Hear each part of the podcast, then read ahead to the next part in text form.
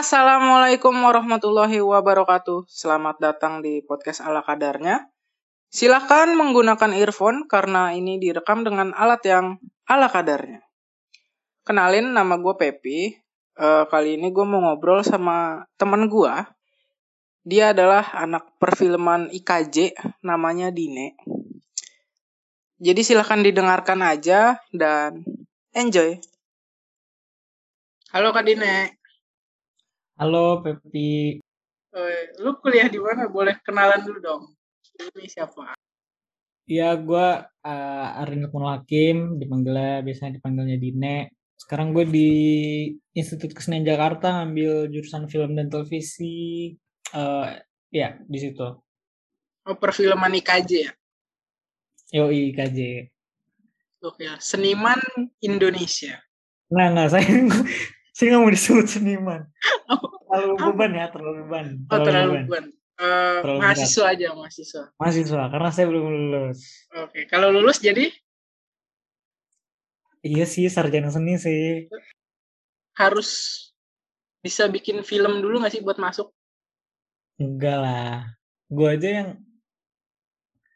sebenarnya nggak butuh karya dulu ya, tapi lu kayak kalau lu suka di bidang audio visual entah itu lu foto entah itu atau lu kayak pengen masuk atau suka sama dunia acting atau masuk kayak bikin film gitu-gitu lu bisa aja masuk tanpa lu harus sebelumnya udah buat karya dulu. Karena dari awal gue masuk juga materi semester satu tuh belum yang berat-berat benar-benar baru dasar-dasar pengenalan. Jadi kayak semuanya semua mahasiswa tuh di pengetahuannya disamain dulu sama si kampus gue ini. Jadi kalau lu belum tahu apa tentang film sebenarnya nggak masalah.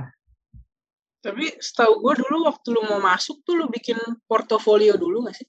Sampai bikin film setahu gue uh, sebenarnya film itu bukan buat portofolio tapi emang karena gue waktu itu nggak punya kegiatan lain aja jadi gue bikin film. Terus kebetulan waktu sebelum gue masuk IKJ kan gue arsitektur dulu. Jadi ketika gue ketika gue mau masuk IKJ baru si film ini gue masukin ke portofolio gue biar biar dilihat aja sama pengujinya. Oh itu lu waktu bikin film udah masuk arsitektur? Enggak kan gue bikin film di SMA pas mau lulus ketika orang lain ujian buat oh. UN, gue bikin film. Oh, oh jadi itu bikin film emang iseng ya berarti bukan pengen masuk IKJ. Emang iseng bukan masuk IKJ. Oh bikin emang... film karena mau masuk mau... arsitektur. Enggak dong. Enggak ya. Masuk arsitektur nggak pakai film dong. Lu dulu arsitektur mana kak? Gue habis uh, lulus Semanli lulus SMA langsung langsung langsung daftar di swasta swasta apa? Universitas Tarumanagara. Oh. tahu nggak? Selipi Selipi. Tahu sebelah Trisakti langsung tahu langsung tahu ya sebelah Trisakti bentar. Padahal bagus loh itu. Bagus katanya nomor dua se Indonesia setelah setelah apa yang di Bandung ya? UPH oh ini Uh, Unpar, Parahyangan, Unpar. Parahyangan. Ya, ya, ya. Unpar. Setelah Unpar. Unpar paling bagus arsiteknya. Kedua, Untar. Untar. Kalau lu kalau perfilman tuh belajar apa sih, Kak? Uh, yang Template paling penting, ya, nanyanya ya. yang paling pasti sebenarnya belajar tentang film ya. Di film kan banyak banyak aspeknya ya. Dari mulai ada skenario, ada musik, ada artistik, ada penyutradaraan, ada produksi, belajarnya terkait terkait sama itu. Kalau awal-awal tuh dipelajarin apa dulu? Awal-awal ada namanya uh, dasar-dasar seni, dasar-dasar oh. seni film. Dasar-dasar seni film tuh jelasin tuh film apa, film tuh apa, terus uh, ada nanti dijelasin film form, film style gitu-gitu dijelasin kayak gitu-gitu. Terus dijelasin eh, aspek-aspek film kayak tadi kayak ada kayak ada miss unseen gitu-gitu artistik gitu-gitu deh pokoknya.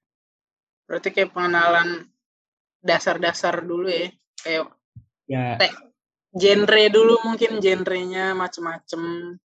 Iya iya kayak itu kan teorinya terus di semester satu juga ada prakteknya. Prakteknya tuh ada mata kuliahnya namanya workshop visual. Nah di situ si mahasiswa itu meraktekin apa yang udah dipelajarin dari mat- matkul-matkul lain. Nah itu tuh di workshop visual situ. Jadi kita bikin film di situ. Nah itu pas praktek bahan apa alat-alatnya tuh dari kampus atau harus modal sendiri kak? Eh, modal sendiri kebetulan. Modal sendiri. Kebetulan nggak tahu kenapa ya. Tapi tuh eh, sebagian besar orang yang mau masuk orang yang masuk film pada saat itu tuh eh, beberapa, beberapa orang udah punya kamera sendiri jadi nggak terlalu ribet lah buat buat nyari buat nyari apa namanya alat. Dan waktu itu alatnya emang seadanya kayak ya udah pakai kamera suaranya juga belum terlalu jernih. Jadi udah seadanya aja nggak belum yang kayak pakai lighting ini lighting itu terus pakai boom boom mic pakai apa bla bla bla dan lain-lain tuh belum kayak baru ya udah pakai kamera biasa aja dulu gitu. Oh seadanya dulu ya. Terus pemain-pemainnya tuh dari teman-teman lu sendiri juga? Iyalah jelas. Kita kan belum bisa nyewa aktor dong karena kan bayar lagi. Jadi kayak misalkan punya temen ya udah di di di apa ya diminta dimintain tolong. Atau kadang-kadang teman kampus satu mahasiswa kayak ganti-gantian aja misal kelompok ini bantuin kelompok ini jadi pemain atau jadi kru gitu-gitu. Oh. Kalau perfilman berarti bukan yang eh, pengen main filmnya ya tapi lebih ke di balik layar ya berarti ya? Yes di balik layar tentu dong. Kalau kalau misalkan eh, pengen mainnya masuknya ke seni pertunjukan. Eh, di KJ juga ada ya? ada di di fakultas ya fak- fakultas seni pertunjukan nanti ada ada itunya teater kalau nggak salah. Tapi ada nggak sih orang nyasar yang masuk ke jurusan lu terus oh gue kira bakal jadi pemain film. Kayaknya nggak ada ya. Eh, kalau di gue tuh lebih ke mau apa ya? Oh nggak ada nggak ada nggak ada. Yang gue tau sih nggak ada. Oh nggak sebodoh itu ya orangnya. Atau Nggak mungkin nggak ngaku. Atau mungkin nggak bisa jadi kayak aduh anjir gue udah gue udah salah nih ya biarin aja lah.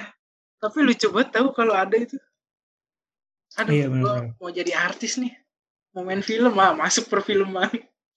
Malah jadi ini apa namanya? Malah jadi kameramen gitu-gitu ya. Jadi tukang kabel Nah, gimana kalau kasih tahu dulu strukturnya nih kalau mau bikin film tuh gimana?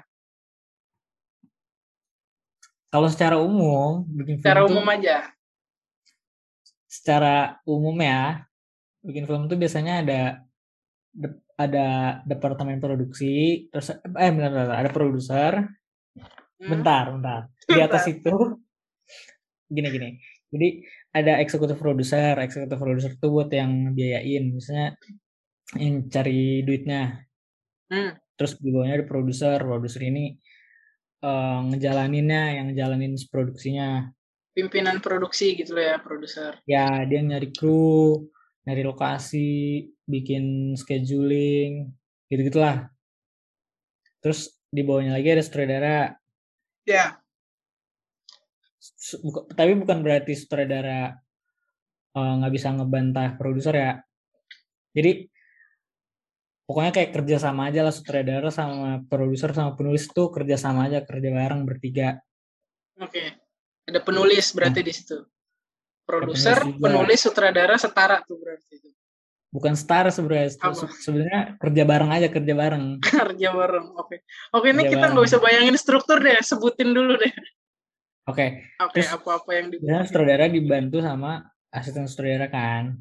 Ya. Nah, itu di bawah situ di bawah asisten sutradara ada ada namanya departemen departemen departemen ada Oh, departemen kamera departemen artistik depan departemen suara departemen post produk post production nah itu apa tuh departemen artistik tuh apa tuh departemen artistik ngurusin segala artistik kayak eh, kayak latar latar tempat make up, kostum, Oh. gitu-gitu. Kalau post production?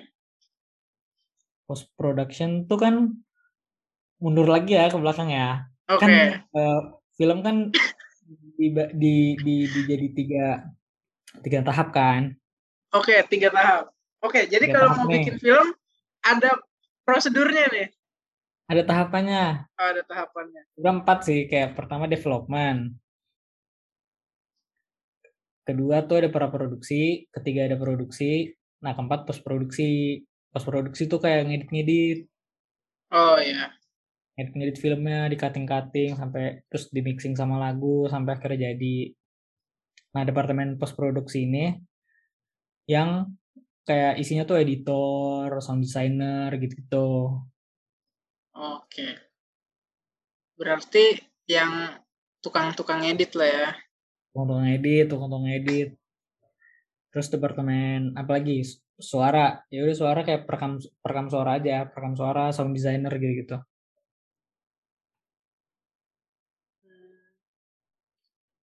Itu kalau ujian praktek semua bagi-bagi peran berarti tuh ya. Ada yang jadi produser, ada yang jadi sutradara. Ya, kebetulan kebetulan gue kema harusnya tuh praktek kayak gitu tuh semester kemarin, tapi karena pandemi akhirnya kita cuma bikin nggak bikin film, cuma bikin paper. Nah, kalau tugas tuh dibagi-bagi. Dibagi-bagi tapi masalahnya dibagi-baginya eh, si head departemen doang. Misalkan gua satu kelompok ada tujuh orang. Nah, tujuh orang itu dibagi-bagi, ada yang jadi sutradara, ada yang jadi produser, ada yang jadi eh, penata artistik, ada yang jadi penata kamera, ada yang jadi penata suara, gitu-gitu. Tapi itu kalau kayak gitu berarti pengalamannya beda-beda dong nanti. Pengalaman gimana? Ya misalkan lu kuliah di tempat yang sama, tapi lu prakteknya Mhm. beda nih kan. Ada yang jadi sutradara, ada yang jadi di DOP, ada yang jadi lighting. Nah, ke- eh, beruntungnya di di kampus gue tuh dari semester 1 sampai semester 3 belajar semuanya. Tapi kan belajar, bukan prakteknya. Ada prakteknya juga kebetulan, kayak misalkan eh, sinematografi. Misalkan disuruh disuruh apa? Disuruh pelajarin tentang kamera gitu-gitu. Misalkan artistik disuruh buat storyboard, disuruh buat storyboard, bikin storyboard, bikin eh storyboard, sorry. Apa namanya? Kayak aduh apa tuh namanya sih? Oh, lagi gue arsitek bikin apa? Denah, bikin denah-denah Paket. gitu. Oh, Dena. Artistik bikin bikin denah gitu-gitu. Bikin market juga kalau nggak salah. Jadi kayak semuanya tuh praktek gitu loh, Pep. Jadi Ot- jadi ketika semester 4 baru baru sih yang praktek sesuai sama yang mau lu penjurusan. Soalnya di kampus gue penjurusannya semester 5 kan. Kayak lu mau jadi apa, lu mau jadi apa, lu mau jadi apa tuh di- milihnya di semester 5. Oke. Tadi dulu. Berarti semua orang bakal merasakan hal yang sama tuh. Pernah jadi sutradara, pernah belajar jadi artistik, pernah belajar jadi lighting, Eh atau memang beruntung-beruntungan aja. beruntungan-beruntungan. Ada yang dosennya pengen praktek, ada misalkan praktek misalkan kayak yang tadi gue sebutin ya yang artistik, kita disuruh buat misalkan maket denah gitu-gitu, berarti kita juga ikut praktek kan. Terus juga ada rancangannya juga kita bikin rancangan. Terus misalkan misalkan penyutradaraan biasanya ada gitu suruh bikin film kita jadi sutradaranya. Eh, kalau produser emang jarang ada prakteknya tapi kayak kita belajar teorinya doang. Eh, dulu. Matkul penyutradaraan namanya. Ada ada ada Oh, ada. hmm, pengantar penyutradaraan apa apa Oh. namanya? Tapi itu nggak praktek kan? Prakteknya buat film. Oh iya. Buat Tapi film di- kita jadi sutradaranya. Oh. Oh, jadi itu eh, ada kelas-kelas yang untuk pembekalan, ada kelas yang untuk praktek. Enggak, Tapi- biasanya pembekalan juga termasuk sama praktek. Oh, berarti itu di kelas itu semua orang pernah mencoba jadi sutradara dong? Pernah. Ada ada yang minatnya di kamera tapi jadi sutradara pernah pasti pernah. Enggak, tapi siapa yang main kalau semuanya jadi sutradara? ganti-gantian misalkan lu lagi bikin film ya udah gue bantuin lu lagi bikin film ya udah gue bantuin gitu ketika gue lagi bikin film orang-orang yang Ganti, ya. kemarin bantuin gue bantuin gue gitu Oh, tapi bikin filmnya bebas atau memang tugas? tugas ada ketentuannya Oh. Oh, berarti muter aja tuh ya. Sekarang lu yang sutradara, nanti gue, nanti dia gitu. harusnya kayak gitu tapi kemarin kebetulan kemarin kebetulan lagi pandemi jadi nggak nggak kayak gitu Oh, kalau kemarin berarti di dari rumah daring nih. Oh iya, jadi kebanyakan kalau daring tuh belajar teorinya doang nggak praktek makanya Oh, Oke. Kalau tadi yang semester 5 penjurusan emang perfilman ada penjurusan apa aja, Kak? Ada kalau nggak salah ada delapan jurusan deh produksi Wah. penyutradaraan skenario artistik kamera suara animasi gue nggak tahu ya animasi masih ada apa enggak tapi kayaknya ada dokumenter apa animasi sama kajian kayak kalau nggak salah kayak gitu deh. Itu pasti ada yang paling favorit nggak sih dari situ? Tentu Jadi dong. rebutan. iya dong Eh, gue gue tebak yang kamera nggak? Atau apa? sebenarnya ada kayak ada top 3-nya atau top 4-nya kayak pertama kalau salah yang tahun ini ya yang paling banyak tuh produksi Oh iya, justru produksi yang paling banyak. karena kamera tuh kan spesialisasi kan kayak Iya. orang kamera tuh yang seneng banget sama kamera yang udah ngerti banget sama kamera gitu kan Oh iya, nggak semua Bahkan- orang bisa sih ya. Bahkan dia tahu seluk beluknya dia tahu kekurangan plus minus di kamera itu Dia tahu Kalau- bahan dari plastik jenis apa ini kamera dibuat. nggak nggak sampai situ Oh. Tahu nama sales yang jual kamera, siapa tahu enggak ya? nomor Nggak sedetail itu ya? Oh, ya, waduh. Dilanjutin.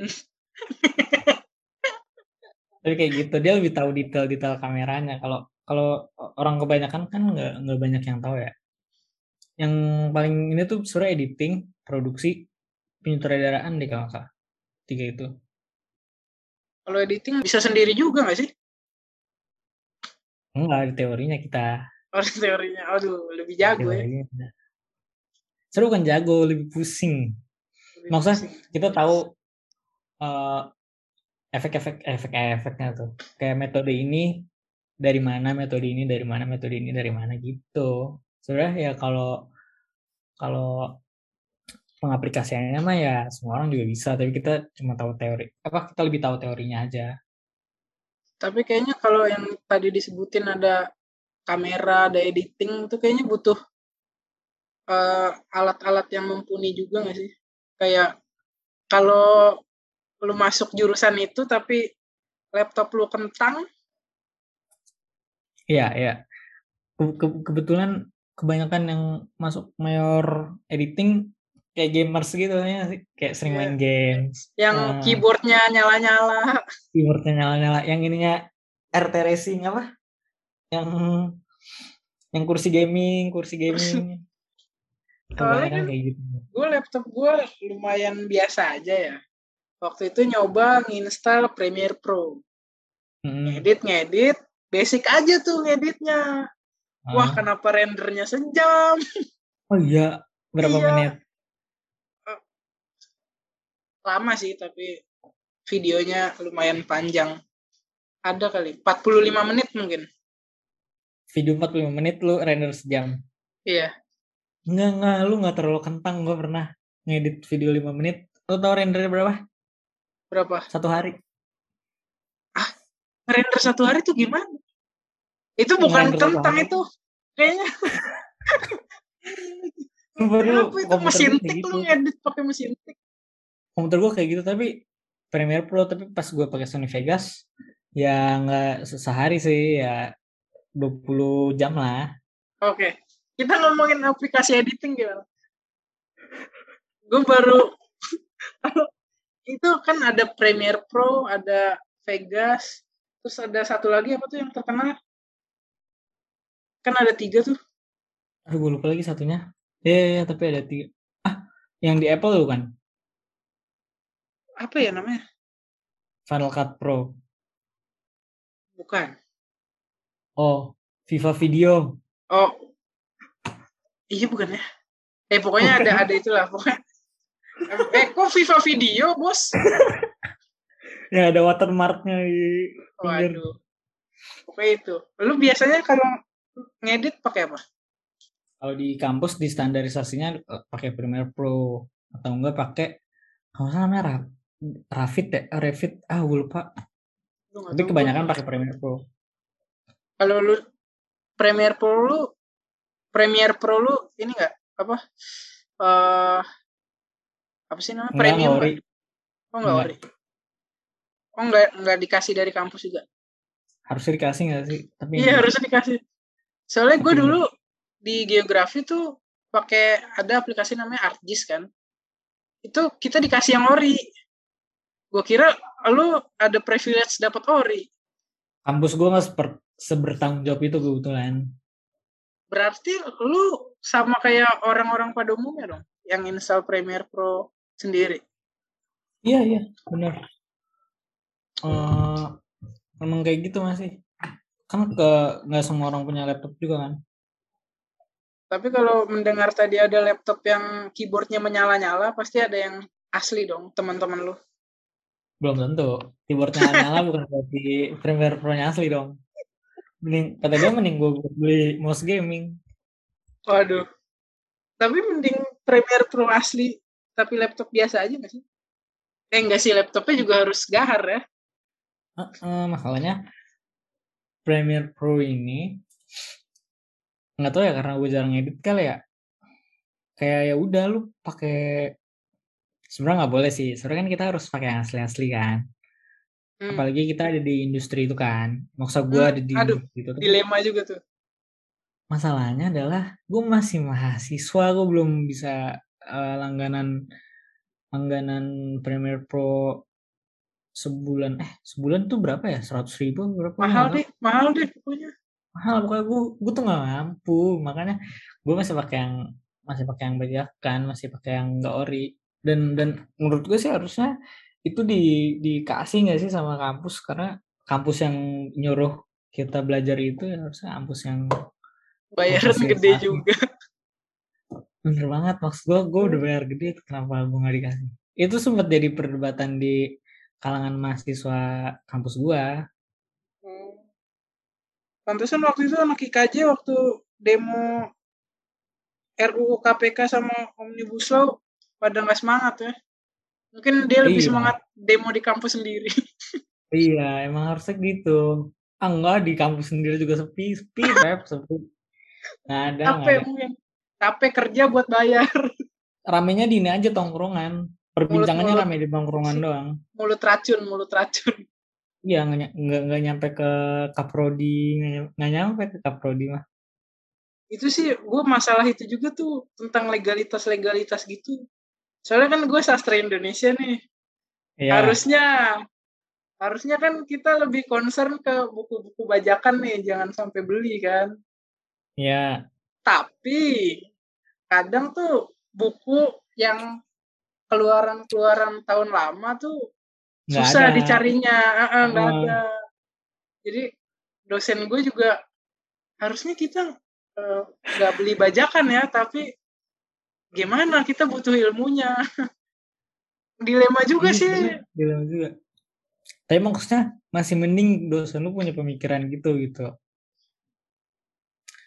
Eh gue di film juga kayak gitu kan eh gue butuh film tapi film film lama gue nyarinya di mana akhirnya nyarinya di YouTube atau di ya blog-blog yang ilegal Iya. ya bisa gimana dong orang nggak di nggak ada datanya gitu Iya. Tapi kan kalau yang percaya hukum karma ya, suatu saat kita punya karya, misalkan kita punya buku, kita punya film, nanti tuh akan dibajak juga tapi tapi kayaknya itu lumrah nggak sih di Indonesia? iya udah eh sus- eh, susah untuk diberantas gitu nggak sih kayak pasti ada aja gitu loh Mungkin sekarang udah mulai apa ya? Mulai enggak ya? Karena udah ada Netflix, udah ada dari Indonesia apa video.com ya nggak sih Mm-mm. jadi film-film yang dari tahun sekarang nih untuk ke depan ke depannya masih bisa ditonton lagi Kalau film iya masih iya, tapi kalau buku buku juga sekarang udah masuk ke e-book. Ada di Gramedia Ah. tuh Gramedia apa gitu namanya. Jadi kayak langganan Netflix tapi buku. Jadi lu per bulan bayar 300 ribu atau berapa udah bebas baca e-book mana pun yang ada disediain di Gramedia. Oh, Menurut gue solusi- pembajakan itu sih. Kapitalisme. Aduh berat ya. Iya kan Tapi Itu tapi gimana dong? eh, mereka ngejual ngejual dengan harga segitu, tapi di bawah ada ngejual cuma sepuluh ribu. Ya nggak sih? iya sih kalah juga sih Alah lah. Orang-orang yang kemampuan ekonominya belum segitu pasti milih yang kayak eh sepuluh ribu aja dah gue nggak- belum sanggup buat buat buat buat berlangganan berlangganan Netflix aja mahal kan empat puluh ribu. Ah, dan e-book kemungkinan bisa dibajak dengan gratis Iya. dia bikin web dapat duit dari iklan bukunya gratis Iya. ah nggak habis juga deh pembajakan kapitalisme Susah, tidak Bang. berhasil Susah susah. ya mau gimana kayak lu Premiere Pro ilegal kan emang butuh ilmunya belajar Emang butuh belajar. Sebenarnya ada Salah. solusinya kalau itu. Solusinya ya kampus. iya Kampus kampus nyediain. tapi kan nggak tahu sih ya kampus sih solusi satu-satunya Iya. Kalau perpus lu udah online ya?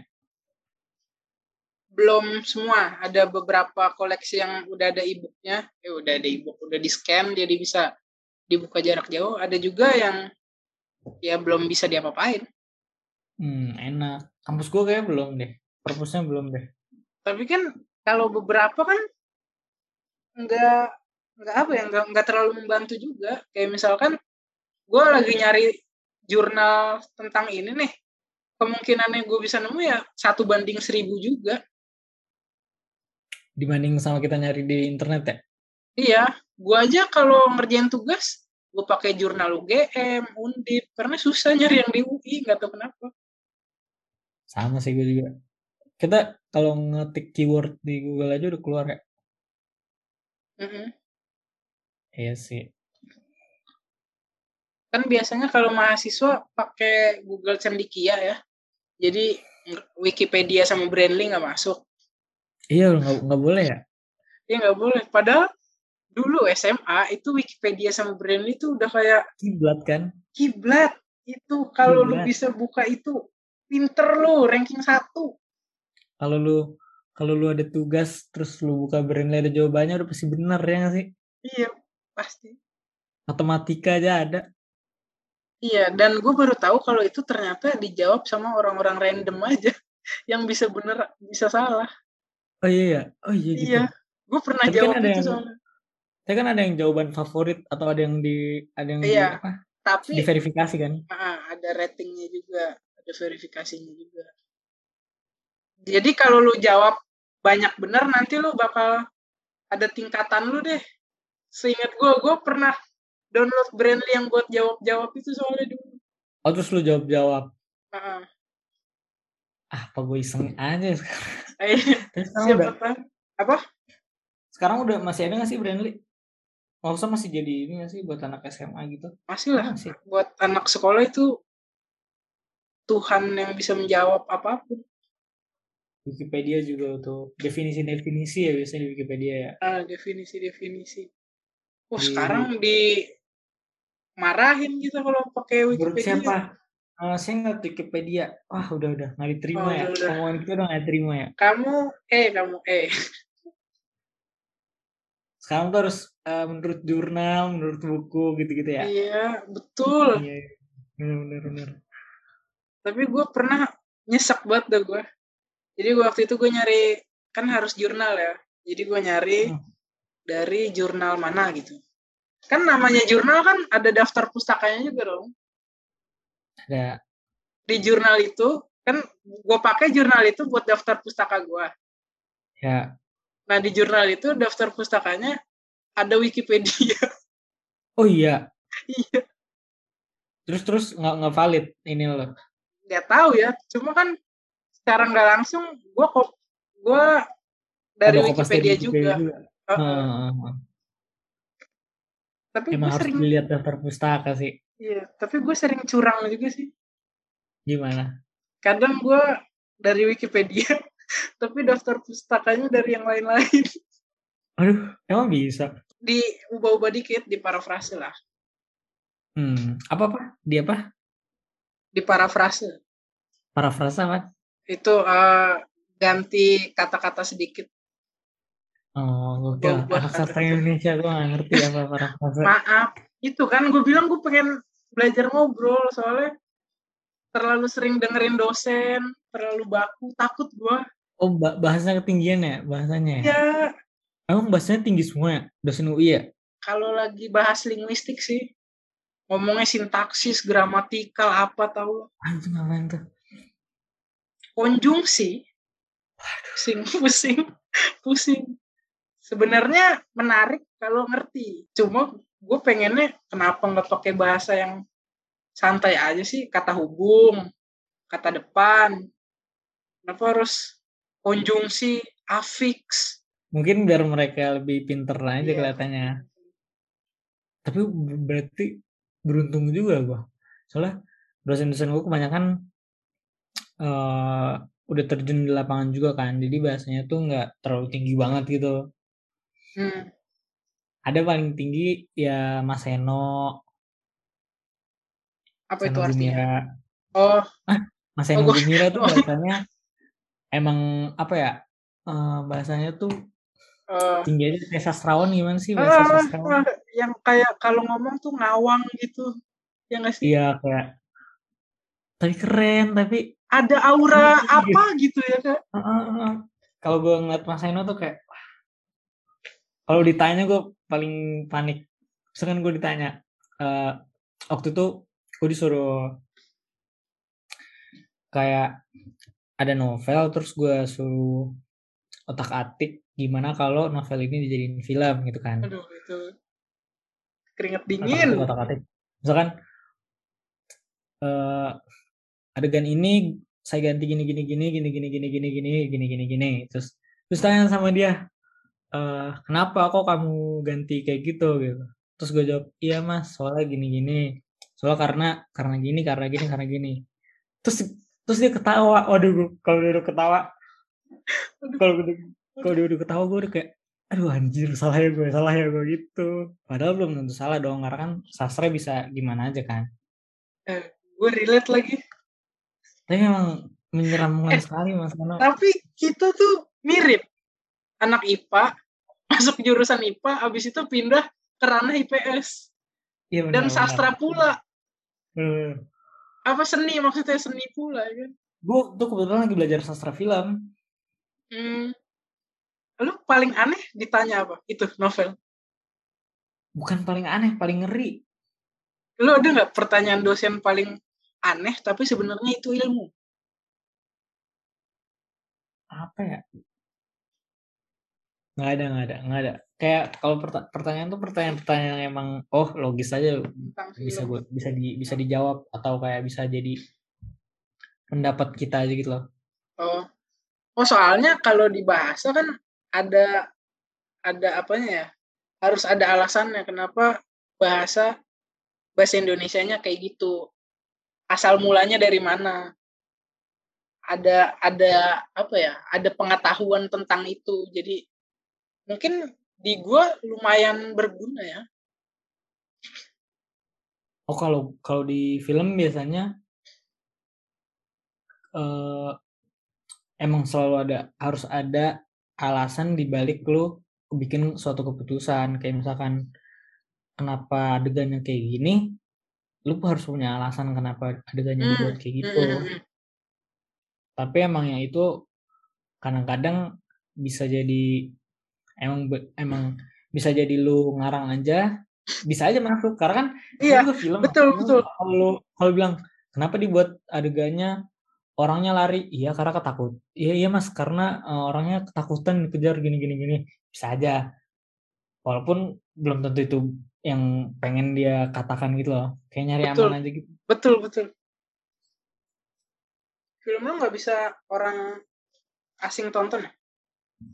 belum Yang lain bisa nggak belum. Karena biasanya uh, kalau teman-teman gue jarang dimasukin ke YouTube pengennya dimasukinnya ke festival festival festival film. Karena di festival film tuh lebih dihargai dan lebih dilihat sama pegiat uh, Hmm. industri film. Daripada di YouTube. Di YouTube kan ya udah nonton ditonton sama semua orang aja kan. Bahkan matiin Ah. komen aja. nah maksudnya kayak film-film yang dibuat sama teman-teman gue tuh kayak menurut gue nggak bisa ditangkap sama penonton umum.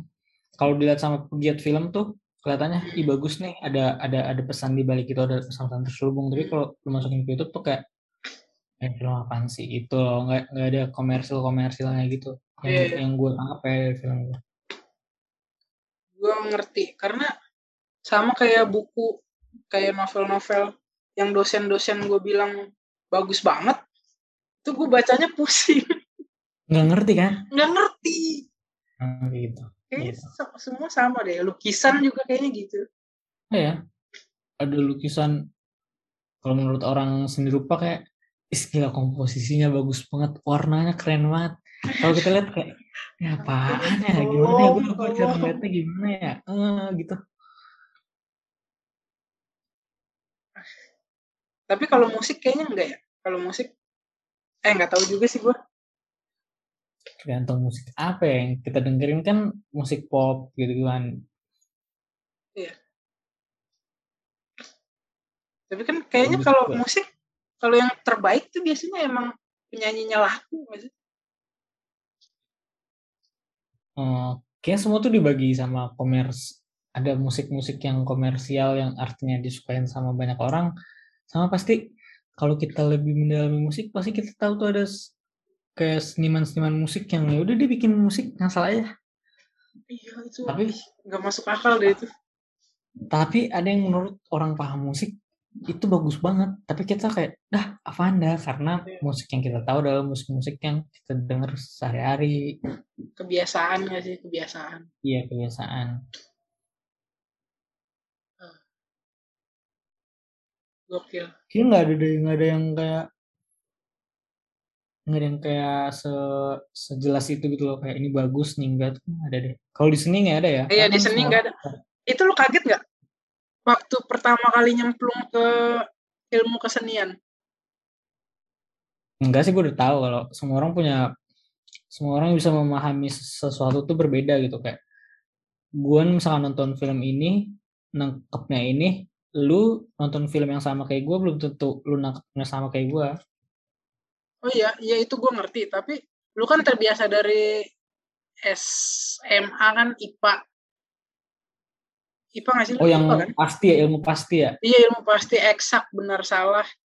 Begitu kuliah juga pernah ke arsitektur benar salah. Harus ada alasan juga sih arsitektur nggak nggak nggak melulu benar salah ya kecuali pas hitung hitungan. kan ada Hmm, angka kecuali juga eh, kecuali angka. Hmm. Tapi kan begitu lu masuk ke seni nih misal suruh ngomentarin kan nggak ada benar salah Eh, dong iya, komentar. iya bener. Yang ada cuma komentar lu bagus atau komentar lu terlalu mendasar. Hmm. Iya iya. Gue gue ngerasa sih, tapi, tapi tuh yang jadi bikin gue apa ya takut buat berkomentar gitu gak sih? Karena gue belum tahu mana yang benar mana yang salah, walaupun gue tahu di situ gak ada yang benar gak ada yang salah. Kalau di IPA nih, gue ditanya "Eh, setelah planet bumi apa? Gue jawab A, bener dong.